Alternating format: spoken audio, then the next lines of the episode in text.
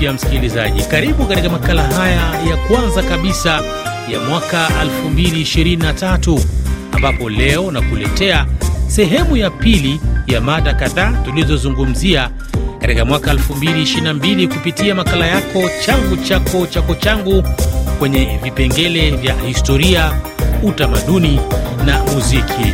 Mimi naitwa Ali Bilali. Bienvenue.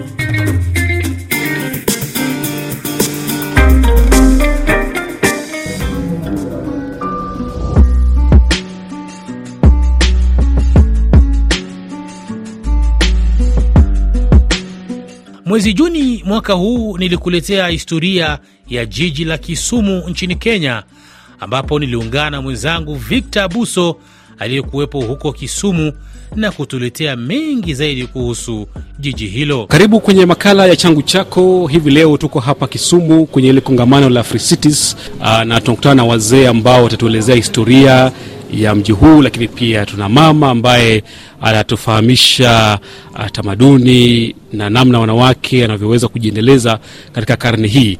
Uh, kwanza kabisa mzee wangu, naomba ujitambulishe jina lako na wewe ni nani kwenye uh, eneo hili. Karibu. Asante. Kwa majina mimi ninaitwa Nick Atieno, natoka sehemu ya Kisumu Karate, uh, na katika hii Kisumu County mimi ndio secretary ya Luo Council of Elders Kisumu County. Naam, asante sana, katibu mkuu wa baraza la wazee katika kaunti ya Kisumu. Asante sana mama, karibu jitambulishe. Asante sana kwa majina, ninaitwa Mama Christina K.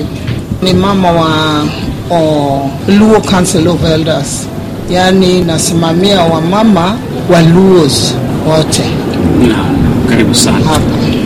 Asante. Ah, basi kwa kifupi, kabla tujaenda kwa mama hapa, uh, tupe historia fupi ya mji huu wa Kisumu. Uh, mji huu ulianza lini na nani ambao walikuwa watu wa kwanza kuja katika mji huu? Uh, ile historia tunayo uh, kuhusu Kisumu City uh, ili, ilianza wakati wazungu walikuwa wakijenga reli na reli ikafika hapa Kisumu the year 1901. Hapo ndio ikaanza kama uh, soko la kuuza na kununua vitu watu wanatumia kama uh, mbegu na vitu kama hizo uh, ika, ika, ikaendelea hivyo wakaanza kujenga uh, ma, hii uh, lake hii Ziwa. ziwa ya Victoria ikawa sasa port. Sasa mwanzo mwanzo Kisumu haikuwa inaitwa Kisumu, ilikuwa ina, inaitwa Port Florence. Ndio baadaye sasa wenyeji wa hapa wakaja waka, wakaita Kisumu eh, lakini mwanzo mwanzo ilikuwa ni Port Florence. Uh, port, uh, nini uh, Port Florence yeah? a, na, na sasa baadaye ikaja ikaitwa Lake Victoria. Yeah, sasa hivyo ndio watu walianza kukaa hapa, Wahindi wakaja, wale walikuwa wakijenga reli wakaishi hapa. Ndio sababu unaona kuna Wahindi wengi sana hapa Kisumu. Wazungu naye waka, wakaja hapa kama administrators, ndio hawa ndio walikuwa ma- madisis magovernors, ndio wakawa hapa mpaka wakati tulipata uhuru 1963.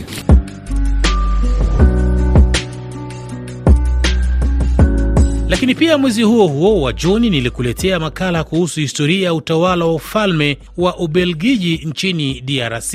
Wakazi wa kwanza wanaaminiwa kuwa wawindaji wa jamii ya wasanii na wambilikimo. Katika karne za baada ya kuzaliwa kwa Yesu Kristo, walifika wahamiaji wa Bantu wenye ujuzi wa kilimo na uhunzi. Jina la Kongo la uhusiano na mto Kongo unaopitia nchi yote na pia ufalme wa Kongo uliopatikana zamani katika sehemu za magharibi za Angola na Kongo ya leo. Katika karne ya 15 wakati wapelelezi wa kwanza wa Reno walipofika kwenye pwani za Afrika, milki kubwa katika nchi ya Kongo ya magharibi pamoja na Angola ya kaskazini ilikuwa ufalme wa Kongo. Wakati wa uenezaji mkuu, ufalme huu ulianza kwenye mwambao Atlantiki na kuendelea hadi mto Kwango kwenye mashariki, halafu maeneo kutoka Pointe Noire ambayo leo ni Jamhuri ya Kongo, upande wa kaskazini ya Kabinda, upande wa kaskazini mto Loja ambao leo ni mji Ambrise katika kusini. Mtawala alikuwa na cheo cha Manikongo na ufalme uligawiwa kwa majimbo sita. Baada ya kufika kwa Wareno, ufalme na matabaka ya juu walikuwa Wakristo. ufalme uliporomoka kutokana na vita vilivyosababishwa na biashara ya watumwa na kuingilia kwa maombi ya watumwa katika siasa za ndani. Hata hivyo, nasaba za watawala waliotumia cheo cha Awene Kongo waliendelea kukaa katika mji mkuu wa kale Mbanza Kongo, iliyobadilishwa jina kuitwa San Salvador hadi mwaka 1914 ambapo Wareno walifuta mabaki ya uhuru na kufanya eneo lililobaki sehemu kamili ya ukoloni wao Angola. Upande wa kusini, kuanzia karne ya 17, mapato na ufalme ulioitwa dola za Kazembe, koloni binafsi la mfalme kuwa koloni la Ubelgiji. Picha za watoto waliokatwa mikono kama adhabu chini ya utawala wa Leopold zilienea na madai ya kumwondolea utawala wa Kongo. Nchi jinsi ilivyokumbatia kama dola huru la Kongo likiwa mali binafsi ya mfalme Leopold wa Ubelgiji. Historia yake ni ya aibu na ukatili kupindukia.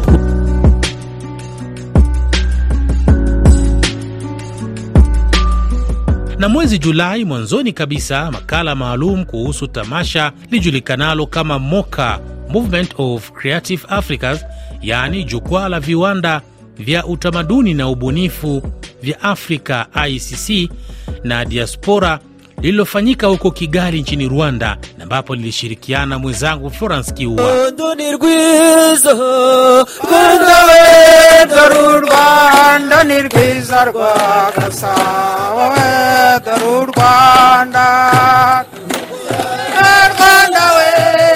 Nam ni kukaribishe sana Florence Kiua kwa mara ya kwanza katika makala changu chako chako changu.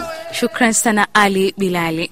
Nam, kwanza kabisa tuangalie hapa kwa pamoja kuhusu tamasha hili limeanza lini. Tamasha la Moka, msikilizaji, limeanza tangu mwaka 2016 na limekuwa likikuza ubunifu na ujasiriamali wa kitamaduni kwa kuwaleta pamoja wasanii, wajasiriamali na watoa maamuzi katika mfumo huu wa aikolojia. Tamasha la saba linafanyika kuanzia Juni 30 hadi Julai tatu mwaka huu wa 2022 mjini Kigali nchini Rwanda, kwa ushirikiano na wizara ya utamaduni nchini humo na jiji la Kigali. Toleo hili ambalo halijawahi kushuhudiwa kuhusu mada ubunifu na sanaa kwa ajili ya mabadiliko, fursa ya kuelewa jinsi ya ubunifu na sanaa inavyochangia katika maendeleo ya Afrika na mengi zaidi kuhusiana na Moka Festival.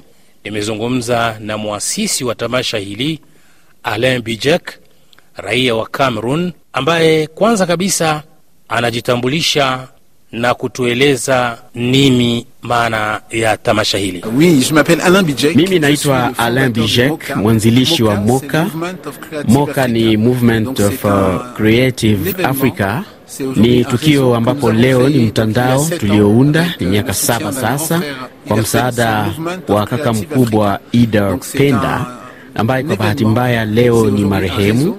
Tuliunda mradi huu ili kuwaleta pamoja wasanii, kuwasindikiza na kuwaunganisha na wasanii wengine wa bara la Afrika. Ni kweli mradi huu uliundwa jijini Paris kwa ajili ya kuwaleta pamoja wasanii wa diaspora na kuwaunganisha na wasanii wengine wa Afrika kwa ajili ya kushirikiana pamoja. Na inafanyikaje sasa?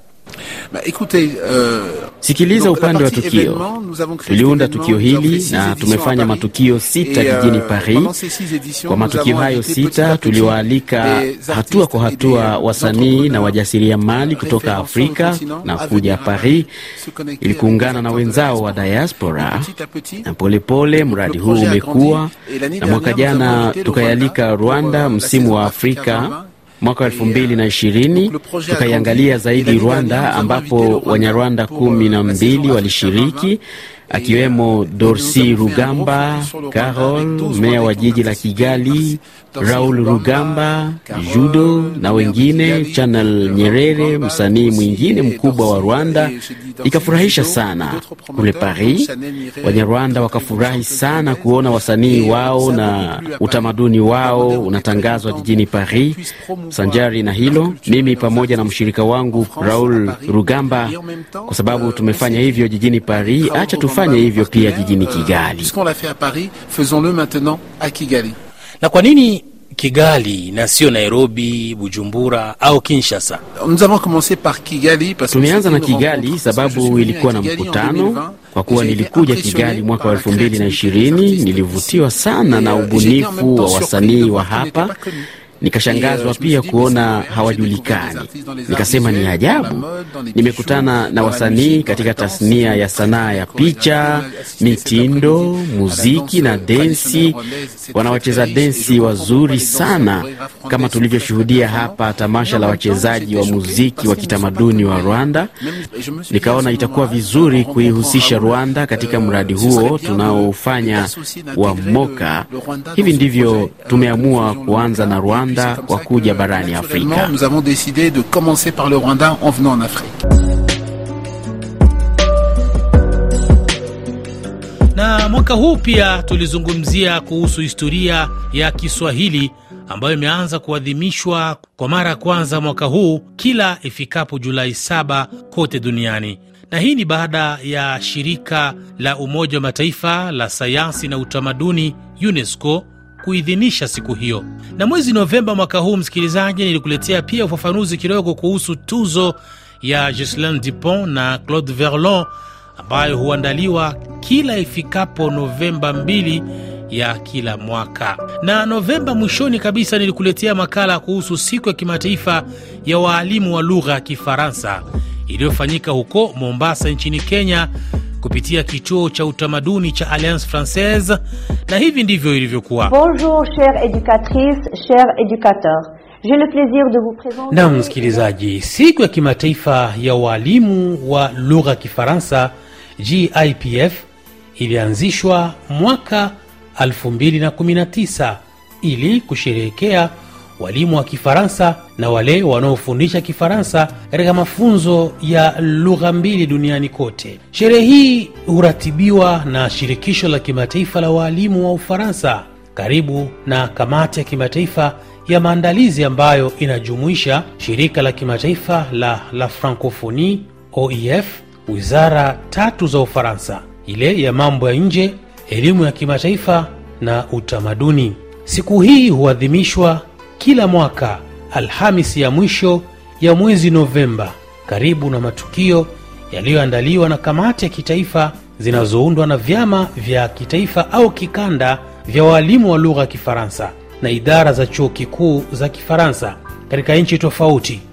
Hufuata siku za kitaifa zilizopangwa ndani ya nchi. Katika baadhi ya matukio, siku ya walimu wa lugha ya Kifaransa hupangwa kwa kalenda nyingine. Kwa mfano, nchini Kenya siku hiyo iliadhimishwa Novemba 25 mjini Mombasa, katika kituo cha Alliance Francaise ya Mombasa, ambapo nimepata nafasi ya kuzungumza na baadhi ya walimu wa lugha ya Kifaransa kutoka katika maeneo mbalimbali waliokutana Alliance Francaise ya Mombasa. Tunazungumzia kuhusiana na sikukuu ya kimataifa ya walimu ambao wanafundisha lugha ya Kifaransa, na hapa niko na Jacob uh, Mazarim Koronge.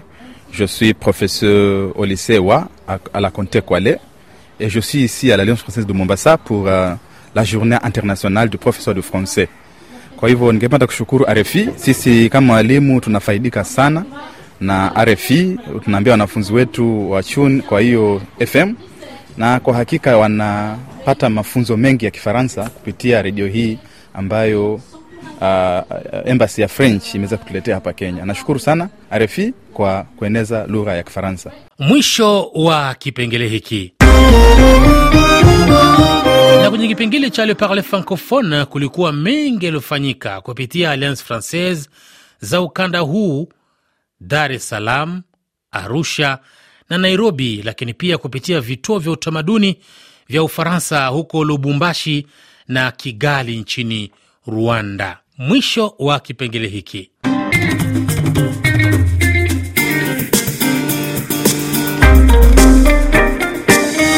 Kwenye kipengele cha muziki nilikuletea mengi kuhusu wanamuziki, lakini ngoja nikukumbushe huyu hapa. Hivi unadhani shida mama shida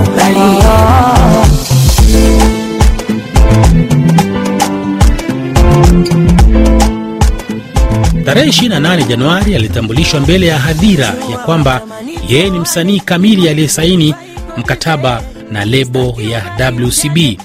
Hadi sasa Mbosso ametoa wimbo kama vile Watakubali, Nimekuzoea, Alela, Shida, Picha Yake, Hodari, Nipepee, Tamu. Wimbo mwingine aliotoa na kundi la Wasafi jina lake lilikuwa Zilipendwa. Wimbo mwingine alitoa na Diamond Platnumz na Lavalava, wimbo ambao jina lake ni Jibebe. Nam, tumalize makala yetu haya na kibao hiki cha Mbosso anatuambia sina nyota. Kibao hiki iwe kabisa kwa wapenzi wote wa makala changu chako chako changu, popote pale walipo duniani.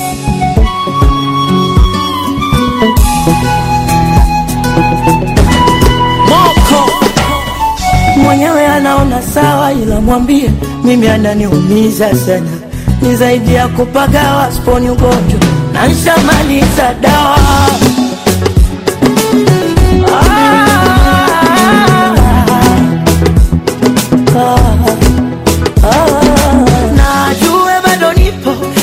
hali yangu hoi hae sina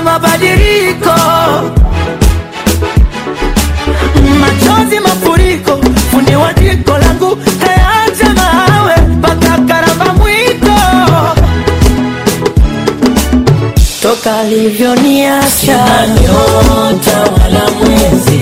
mwenzake nimekamatwa. Homa ya mapenzi. Toka alivyoniacha nyota wala mwezi. mwenzake nimekamatwa. Homa ya mapenzi. Mwili watepeteka sina afadhali mawazo yanitesa. Mafuda bodeka bega misumari na nadhoofika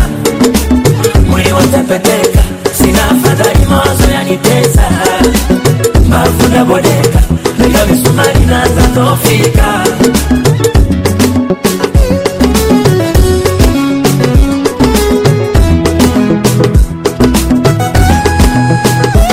bado ndondondondo chururu kijaza kijai kibaba. Na misongosongo msururu sitaikaisaba mimi kitorondo ya kunguru mbawa zangu mwazini kimsaada makombe shoga dawa kasusuru.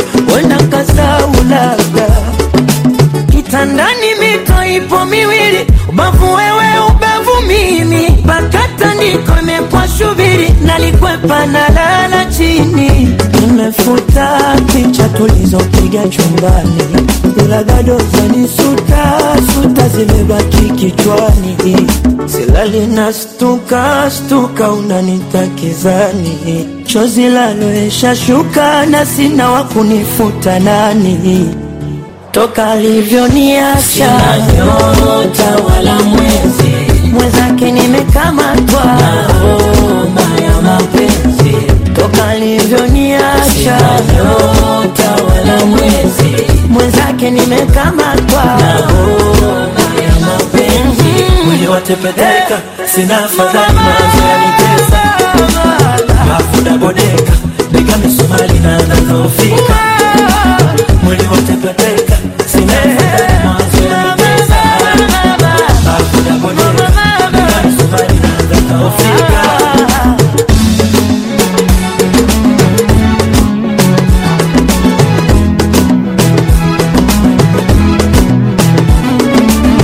toka alivyoniacha. Nyota wala mwezi. Mwenzake nimekamatwa. Ngoma ya mapenzi. Toka alivyoniacha. Nyota wala mwezi. Mwenzake nimekamatwa. Ngoma ya mapenzi. Ni kibao hicho cha mwanamuziki Mbosso ndicho kinatufikisha kwenye tamati ya makala yetu leo.